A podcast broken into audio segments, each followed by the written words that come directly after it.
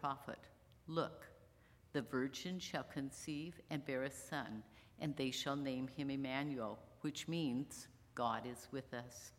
When Joseph awoke from his sleep, he did as the angel of the Lord commanded him. He took her as his wife, but had no marital relations with her until she had borne a son, and she named him Jesus, the gospel of the Lord.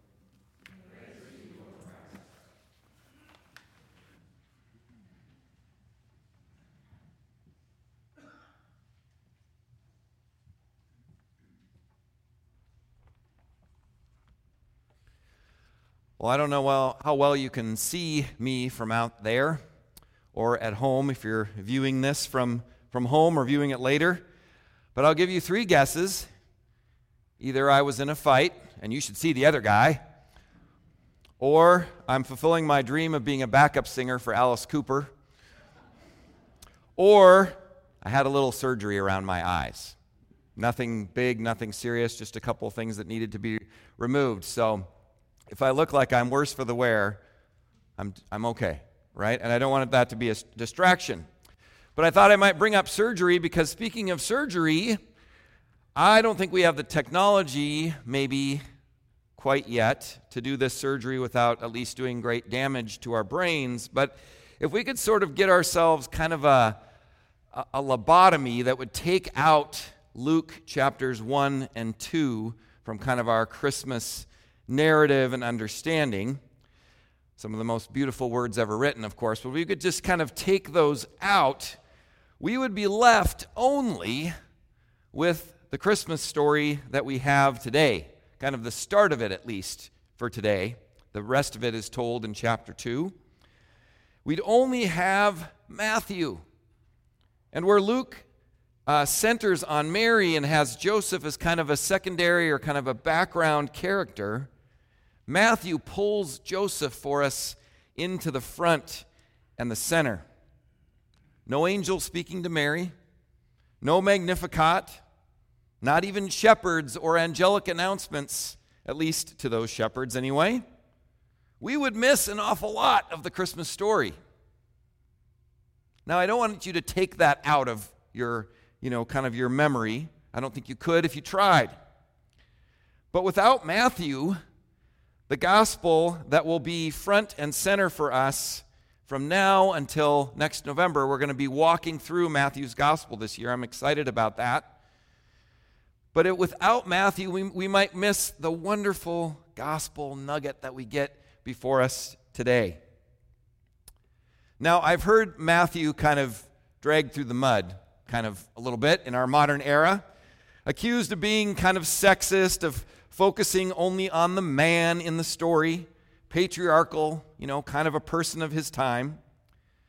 Sort of a God is doing a new thing, but heaven forbid that it would be through a woman and her lineage.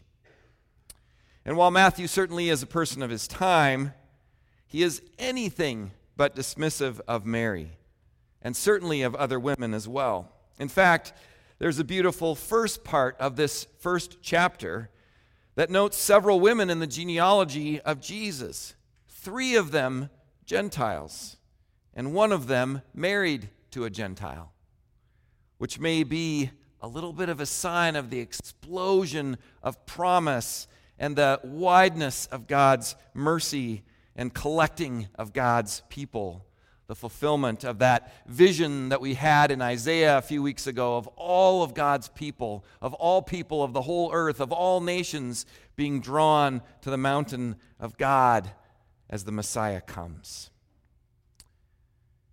And while Matthew is calculated and he's attentive to righteousness and the fulfillment of the law, and he's constantly pulling us back to say, See what was told in the scriptures? See, it's happening now. He gets excited about it. And while he's very attentive to that, he's very calculated in that way. His gospel from the start is also a burning wildfire to what might, might be expected, or even at times in his gospel, many times, what might be thought of as proper. We'll enter Joseph into this beautiful Advent season, this Christmas story, this, this time of expectation for us as we sit really on the cusp of the coming of Jesus. Enter Joseph engaged to Mary, who, with our Luke lobotomy intact here, right, is Mary's kind of pregnant out of nowhere. We don't get any story for that. And she's not only pregnant, but she's pregnant with the Messiah, the one, the Christ, the one foretold by the prophets to fulfill all of God's promises, finally, completely. Now, at this point, of course, we are the only ones who know that, except we hope Mary, right? We also know that at this time, an engagement was as good as marriage. It wasn't a testing time, it wasn't a time to kind of, you know, maybe we're going to do this, maybe we're not. It was, it was a done deal. You didn't break an engagement. However, Matthew makes it clear that we are in the midst of kind of a great reality show here. Not My Baby, Bethlehem Edition, right? And nothing is better in reality TV than a good shaming, a good calling out, a good fight. Go get her, Joseph. Let's see what happens next. Thankfully, of course, we are so evolved, we are so enlightened so far from the bloodlust of the ancient world, so removed are we from that kind of sin. Ha! well, what is the right thing to do here? What is the just thing? According to the letter of the law, the punishment for Mary's crime is that she be put to death. And, by the way, the man, the offending man, is to receive the same punishment as well. Obviously, it isn't Joseph. Matthew makes that clear. Now, that isn't the only option under the law, but it is the allowable extreme. And we see it actually in Jesus' ministry, right? The woman who's caught in adultery. I don't know where the guy is in this one, but anyway, we know that story. However, Matthew tells us that, G- that Joseph is a righteous man. And what we should understand, I think sometimes we're a little too hard on the law where you think maybe the Old Testament, well, that's the law, and the Gospels, that's the gospel, that's the good news. Sometimes there's law in the New Testament, and sometimes there's a lot there's an awful lot of gospel in the Old Testament as well. Matthew tells us that Joseph is a righteous man, and we should understand that in the law the practice of mercy is the highest form of the law. That's true. That's true before Jesus is born in Bethlehem. That's true in the law and, and, should be an appreciation that we have and an understanding of the law. Now, that doesn't mean that anything goes, but it does mean that given the circumstances, whatever's happening, a, a pregnancy here, uh, you know, illicitly as she's engaged to someone else, how can we move through this without bloodshed? That's the question Joseph asks and he answers it according to the highest form of righteousness under the law, according to the law of mercy. And according to that highest calling of the law, he will practice mercy. He will release Mary quietly out of this engagement, divorce her from this, this contract. Now, there are going to be hurt feelings for sure. I'm sure there already are. But everybody wins as much as is possible in this situation. And now we have our next reality show Single Moms in Secret, Anywhere But Bethlehem. Edition. Sorry. But it looks like that show won't air either because God steps in. Because while the highest calling of the law of mercy will bring a broken end to the story, God's grace enters the scene with a messenger, with an angel, with a preacher of God's promises. And this preacher not only pulls Mary and Joseph together, but in doing so, pulls Joseph back into the story as well. And may I humbly suggest, and we'll get to this in a minute, pulls all of us into the story as well. And the reality show that is actually real and not so much a show begins beautifully for us to see and to hear and to witness. This dream that Joseph has is a reminder of his heritage. Joseph, son of David. He's reminded of his lineage to King David. Maybe he knows, maybe he carries that. But by doing that, it brings to his mind and to ours one of the big four promises of God that a king would sit on David's throne and rule forever. Something that is, not, is clearly not happening in Israel's time and in that place where, where Mary and Joseph live. But something that's kind of interesting in this whole dream is, is not only then is it revealed that, that not only is this part of God's of, of human history, you are a son of David, and this promise will be fulfilled in history, but also that this, this pregnancy is happening outside of time and space. The cosmic God and the human story are connected in this reality. The child that Mary has is of the Holy Spirit. Now Joseph is in on the story as much as we are as well. And in that dream, he's also told that he will name this child Jesus, which means to save the people from their sins. Now, if you know of the expectations of the Messiah and all kinds of scripture that foretells what this Messiah, what this king will be like, and especially maybe in this promise to David, there's sort of an expectation that the Messiah will rise as a political uh, and, and, social leader and will sit on this throne and, and reign in that way forever. Will kick out the Romans and all these other puppet kings of the people and will reign politically and, and, and in all kinds of ways over the people. But the angel focuses in the message with this name, Jesus, an earthly name. Yeshua in Hebrew. Jesus will save his people, all right? From their sins. Not from their political reality, not for this time and in, and in this space alone, but will save the people for all time and in all places from their sins. A powerful message and a mission statement for who Jesus will be, for who God will be in the flesh, for Joseph, for Mary, for the people of that day, and even for all of us sitting here today. Now, what's kind of cool in this is that as Joseph receives this message, he's just simply being asked to proceed. Take Mary as your wife. Proceed on with what you were already doing.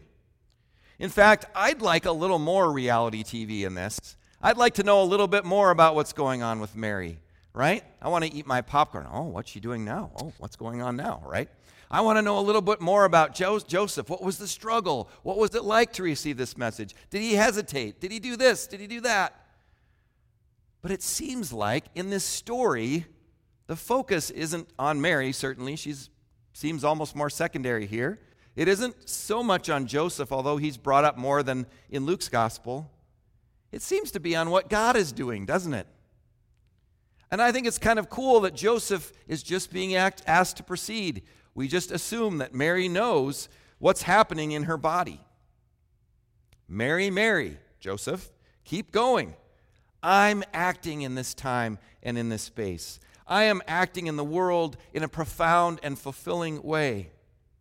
I am acting, even though you've exercised the, the fullest you know, kind of measure of the law through mercy towards Mary and the dismissing of her quietly.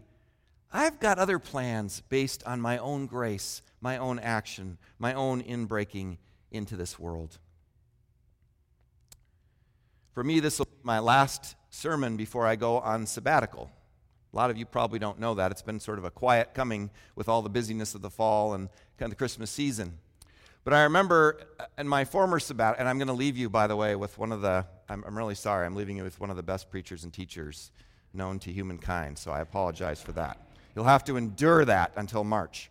But um, I remember on my last last sabbatical, I had these plans of all these things I was going to do and learn and all of that kind of stuff. And at the very end of it, I had this backpacking trip planned with a friend. And of all the things I did and learned and read and conferences went to and all those kinds of things, gone to and all of that, it was that trip where God showed up in the quiet of the wilderness, in the conversation of a friend. God did something when I wasn't really doing anything. God works in us in profound ways in the very, very normal and everyday things of life. I had a pastor friend who's recent, recently died and was just a, a, giant of peace and justice in our denomination, uh, Dan Erlander. Some of you know that name. He was telling a story about going on sabbatical, and he went to a convent to pray and to meditate. Uh, and the nun, one of the nuns came out and met him in the parking lot, and she said, So, how many books did you bring? And he goes, I've got seven. And she goes, Okay, the first act of your this part of your sabbatical will be to lock all of those books in your trunk, and then you may come inside and be at peace with God. and he said it was one of the most powerful parts for him as well. Joseph, keep doing your normal life. Proceed, marry, marry, and I will be, be acting. Well, part of this focus on God gives us hardly any focus on Mary, but here's where the message becomes just so beautiful. In Mary, God is doing something otherworldly, cosmic, miraculous. In Joseph, God is showing up in history as part of that thread of promise through Noah and his family, Abraham and Sarah, Moses and the people, and David and everyone else down the line. Like the meal we're going to share. And in the merciful mystery of God, heaven and earth are brought together. Human story and divine intervention at one. That beautiful song that our own Joseph sang, Yeshua means to save, hope for Israel, our mother. And also in that song, Alpha, Omega, who was foretold, cosmic and divine, earthly and storied. But there's one last piece before we leave Joseph for a week and come back to him on Christmas Eve, and that is that Joseph becomes an adoptive father to Jesus. Now, I love that image because I have an adopted brother. I love that image when we talk about baptism, being adopted into God's family. But here it carries incredible good news and really brings us into the story fully. As the substance of God is poured into this baby through the Holy Spirit that grows inside of Mary, so the substance of God is brought into the human story, our story. As Joseph adopts Jesus, Jesus adopts us, all of us, all of our story, all of who we are. God dwells with us, God is for us. And as such, God has come to transform us, to take away our sin, to fill in the broken places with grace and love and wholeness once again. Last week we got a Christmas card from Jesus. Today we get an early Christmas gift and a promise that is greater than anything else you have ever gotten for Christmas and anything else you could possibly receive. This is the gift of God with us, for us grace, mercy, peace, and love. Thanks be to God, and Merry Christmas. Amen.